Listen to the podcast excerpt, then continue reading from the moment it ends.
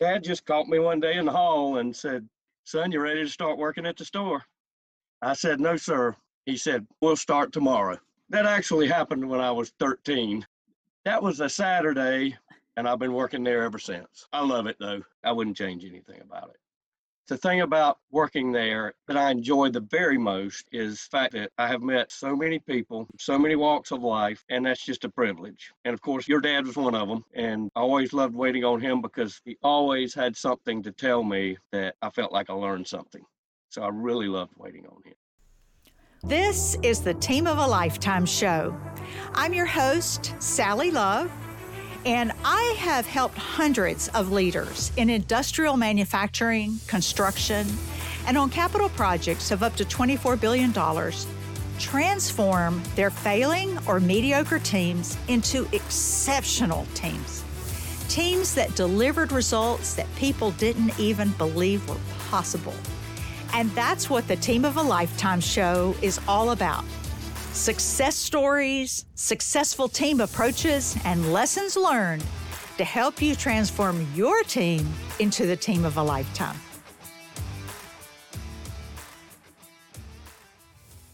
In this episode, I have a great conversation with my longtime friend Bynum Poe. Bynum is the third generation leader of family owned Farmers Exchange in Rock Hill, South Carolina. And Farmers Exchange is a business that his granddaddy started in 1939. Bynum shares his journey at Farmers Exchange, wisdom that he picked up working alongside his granddaddy and his daddy, and just really great nuggets about taking care of your customers. Bynum is kind, humble, and generous, and I know you're going to enjoy this conversation. Thank you for tuning in to the podcast today. I know that you graduated from the Citadel. And so I'm curious, what were you planning to do after you graduated from the Citadel instead of working in the family business? I graduated from the Citadel in May of 1981. Thought about law school, but I knew I wanted to get married. I got married in September of 81. My wife would have worked with that, but I knew I could not be married and go to law school. I'm just not able to multitask like that. So I instead started working at the store full time and I have no regret. And another thing that has been wonderful about working there is I got to work for my granddaddy. He was still coming in the store, bringing the mail every day. And so I got to work with him, eh, and actually all through high school. And then I got to work for my daddy. I've been able to work with all four of my children at some point in their lives. And right now, two of my children, Sadler, who graduated from the Citadel in 2019, and Caroline, who graduated from Clemson 2014. And really, I go to work each day now and I enjoy it, but they know the young people that are coming in there and they're doing a great job and they're making the decisions now. And I love the fact that they're doing it. Bynum, how long has Farmers Exchange been in business? My granddaddy started the store in, in 1939. When he finished high school, he went to Davidson for a year. He actually did really well on the entrance exams, and I guess it was the dean of students, one of the deans there at Davidson told him that he would either be an exemplary student there or he would fail out. And he told me, sure enough, within the year I was gone. So he didn't make it there, but the next year he started at Presbyterian College and went four years. And then he went out to Kansas City, Missouri. And evidently, Kansas City was still a pretty rough place then. He one of the stories he told me was that there was a bank near where he worked, and there was someone that um, obviously was struggling to make a living. He was a double amputee and he sat in front of one of the banks with a shotgun across his knees and he got killed in a robbery or while my granddaddy was there. Talked to my uncle when I was going to do this interview, and one of the things that he told me that I didn't realize was when my granddaddy was out there, he stayed in a boarding house, and the ladies that ran the boarding house were nieces of Wild Bill Hickok. Just another little interesting fact. I don't think he stayed longer than a year. I, he said it was too hot in the summer and too cold in the winter. Made his way back home to South Carolina, actually to Charlotte, North Carolina first, and worked for a friend of his that had started a trucking business. And I think he, I don't know whether he kept books or what he did there, but he worked there for a while. And then he came back to Rock Hill and worked for Marshall Oil Company, ran a gas station for them for a while. And then in 1939, he started the Farmers Exchange. So, how did he decide on Farmers Exchange? What was it about that particular business? You that... know, and I'm not real clear on this, but I think that there was a business similar that closed up or aged out. I'm not sure what. And he bought out the remnants of that business. And that's when he started the store. And I can remember the building. It was a three story building that was located where the library is now. And it had a big old freight elevator. I can remember, to me, it was really big. I'd say it's probably 12 by 12 or maybe a little bigger. And it would go up to the three different floors.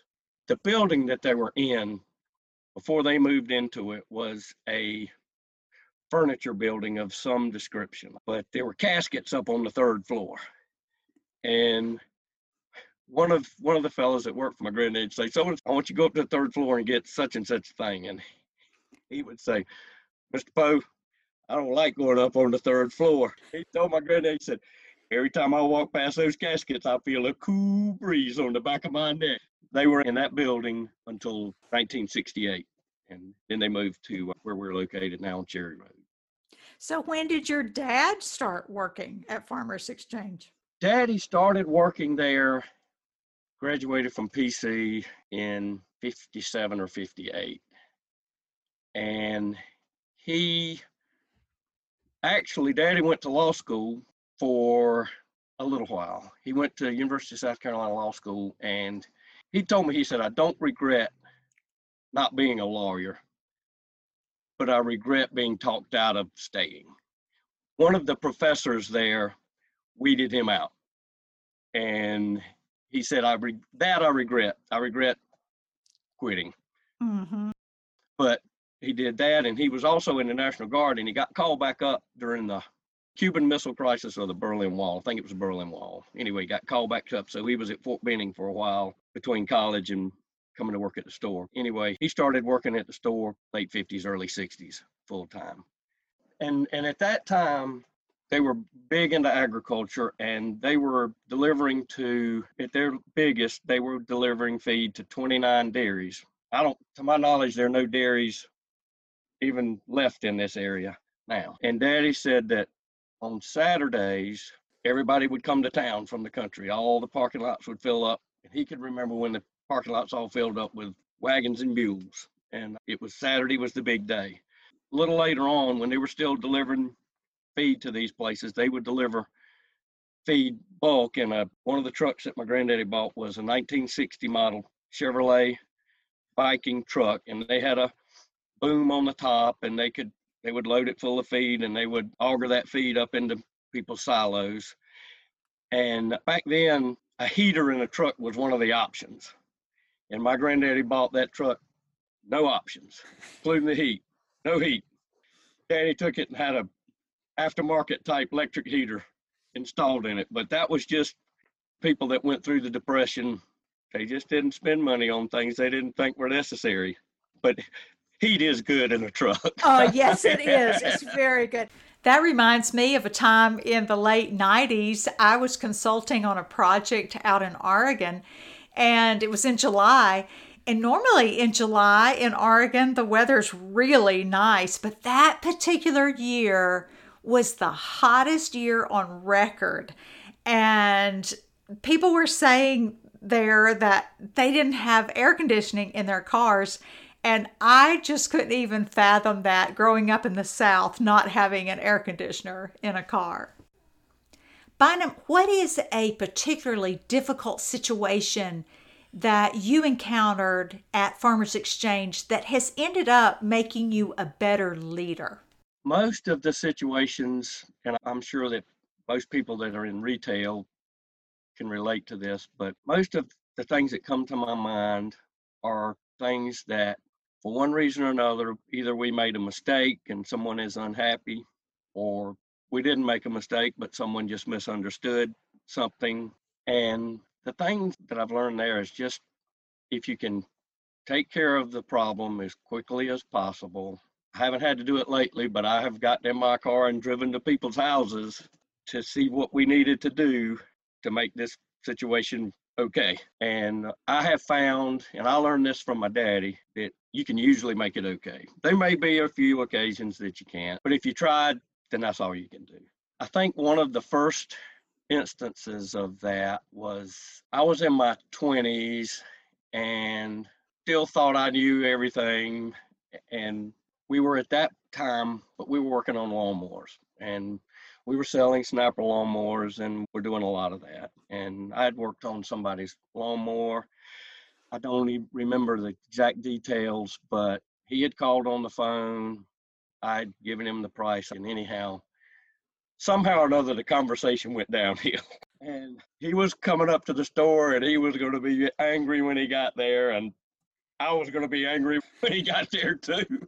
And I told my daddy, I said, Daddy, there's, there's somebody getting ready to come to the store, and it's not going to be good when he gets here. And my daddy, when the man got to the store, Daddy got to him before I did, and he called him by his name, and he said, Let me ask you this. He said, What do we need to do to make this right? The man was completely disarmed. And whatever we did, I mean, it may have cost us a few dollars, I'm not sure, but whatever we did, he left happy. Daddy got the situation taken care of, and I learned a lesson in life. You can usually take care of things like that if you're just willing to meet people at least halfway and show them that you care about. Them. Yeah, So, that that is so true. And I've told my children, even just in life and in business also, doesn't cost you anything to smile, and it'll take you a long way.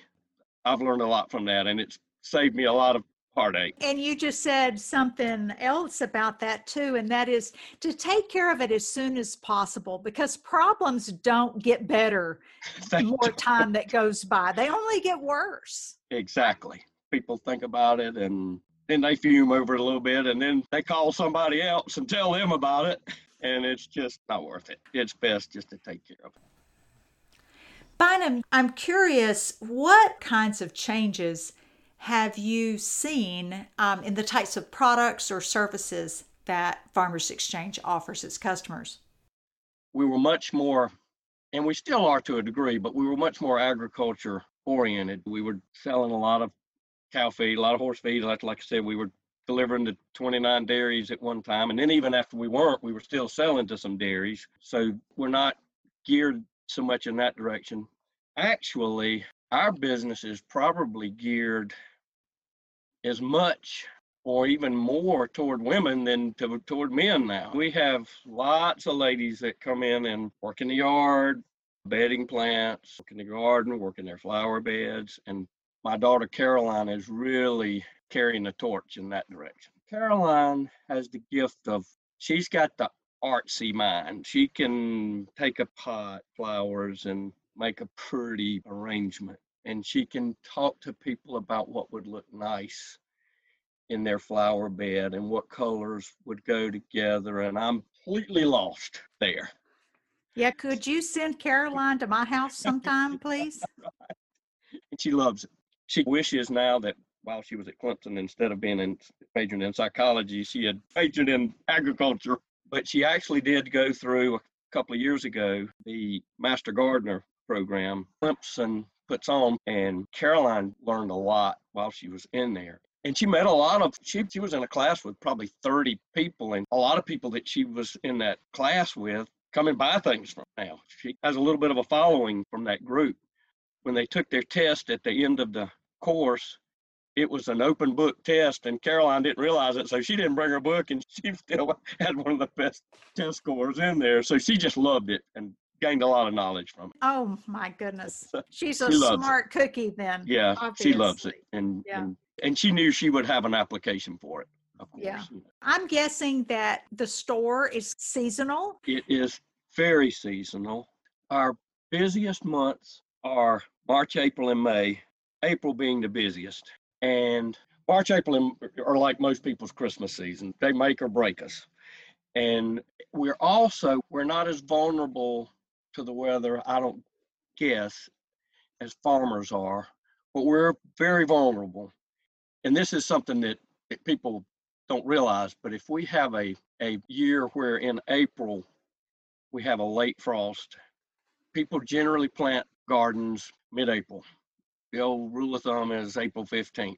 And if we have a late frost, or if we have a drought, or if we have the period of rain that we're having right now, if it was in April, it would be detrimental to us because people just can't go out and plant. And Mhm. we have that window. Once once we reach 90 degrees, people just they do something besides work in the garden or work in the yard. It's too hot. So if we and if we have one of those late freezes where people plant their gardens and then we have a frost and the gardens get killed, what people normally think is, oh, you guys make twice as much money because now you sell it twice. What really happens is we go from having our really big financial days in April to about two or three weeks of very below average days financially. And you cannot make up two weeks of not much money. Yeah, not from your peak season, right? And you, you just can't, it's just hard to recover from that. That's true for any, anybody who's in a seasonal business, and lots of people are. We have March, April, and May. September and October are above average because people are planting lawns in the fall and fall gardens, not as much as spring, but still doing fall gardens. And then December, January, and depending on the weather, February are slow months. One of the things that we have done to financially try to become less seasonal in the last 10 or 15 years, we've added some greenhouses. So now what we're able to do is put ourselves to work in December and start plants that we can sell in April, May, and not have to spend money with someone else and purchase their plants. And so that's, we can't do it all that way, but it has helped us to smooth out the curve just a little bit. How did you learn to manage the finances in a seasonal business? Is that something that you learned from your daddy, or did you just learn it by trial and error? Or I guess some both there. Your daddy farmed some, and he would have known this from farming. We tried to be conservative with what we spent, still do, because there are going to be some years that are really good and some years that are not, and then some average years. Try not to overextend. 2010, when we had the housing bubble burst, and we suffered too in our business because everyone was suffering and people just weren't spending money we had some years where we were able to make it, but but we weren't knocking the top out of it. And the fact that we had no real debt to speak of probably was as important as anything because you can cut back on what you buy, you can, but you can't cut debt. Those folks you owe expect their money. And so we were fortunate in that we didn't have that to deal with. And I think that's probably one of the things that benefited us greatly. I guess my daddy learned it from my granddaddy buying that truck. probably so, that truck without the heater. And we've just always tried to not buy things that we don't need. I hope my children will learn that lesson, and I think they seem to understand that. So They've had a great teacher. I imagine well, they I imagine thank they you. understand that. In what way, if any, have the big box stores and online shopping impacted farmers? that's funny that you asked that question because I remember my daddy telling this story. The first big box store that opened up around us was the Kmart store, or at least the one that would have been in competition with us. I remember daddy saying that he was a he was scared to death when this Kmart opened, and I guess that would have been 60s maybe. And daddy said the first year that the Kmart opened, our sales increased greatly. And it was because Kmart was running these big, they were spending a lot of money advertising for people to do things in their yard. And we benefited from the money that they spent in advertising. How interesting. I would never have Uh, thought about isn't that, that. Isn't that something? He said probably the best thing that happened to us was when the Kmart opened. And and we have some we have a little bit of adversity from box stores, of course. And and some of it is the inverse of that. They'll run prices where you, we can still sell product but can't make as much money on it. So it works both ways. But we have found that if we try to sell service along with the product, that if people feel like they're getting a value for their dollar, we can compete with. And there seems to be enough business for them and us too. And so far, we have been able to to do that. Bynum, what advice would you have for someone who's just starting a business or just starting out in their career? One of the, the first things that comes to my mind in, in answering that question is something that my daddy used to say. And he used to say, good service never goes out of style. Mm, I love that. I do too. and uh, I think that's an Elvis Poe original, but I can remember him saying that.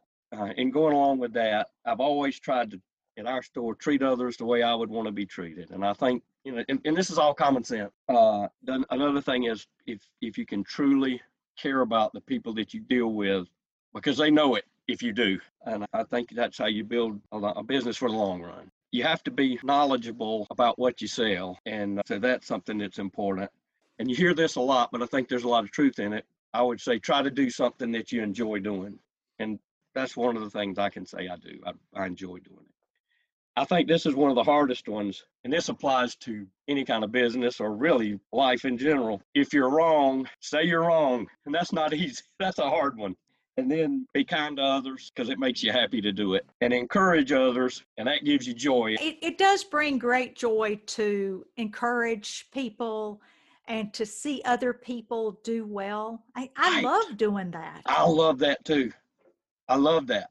And one of the things that I that goes along with that, finding good people to work in your business, sometimes it's hard to do. We've been very fortunate, but we have always done what you just said.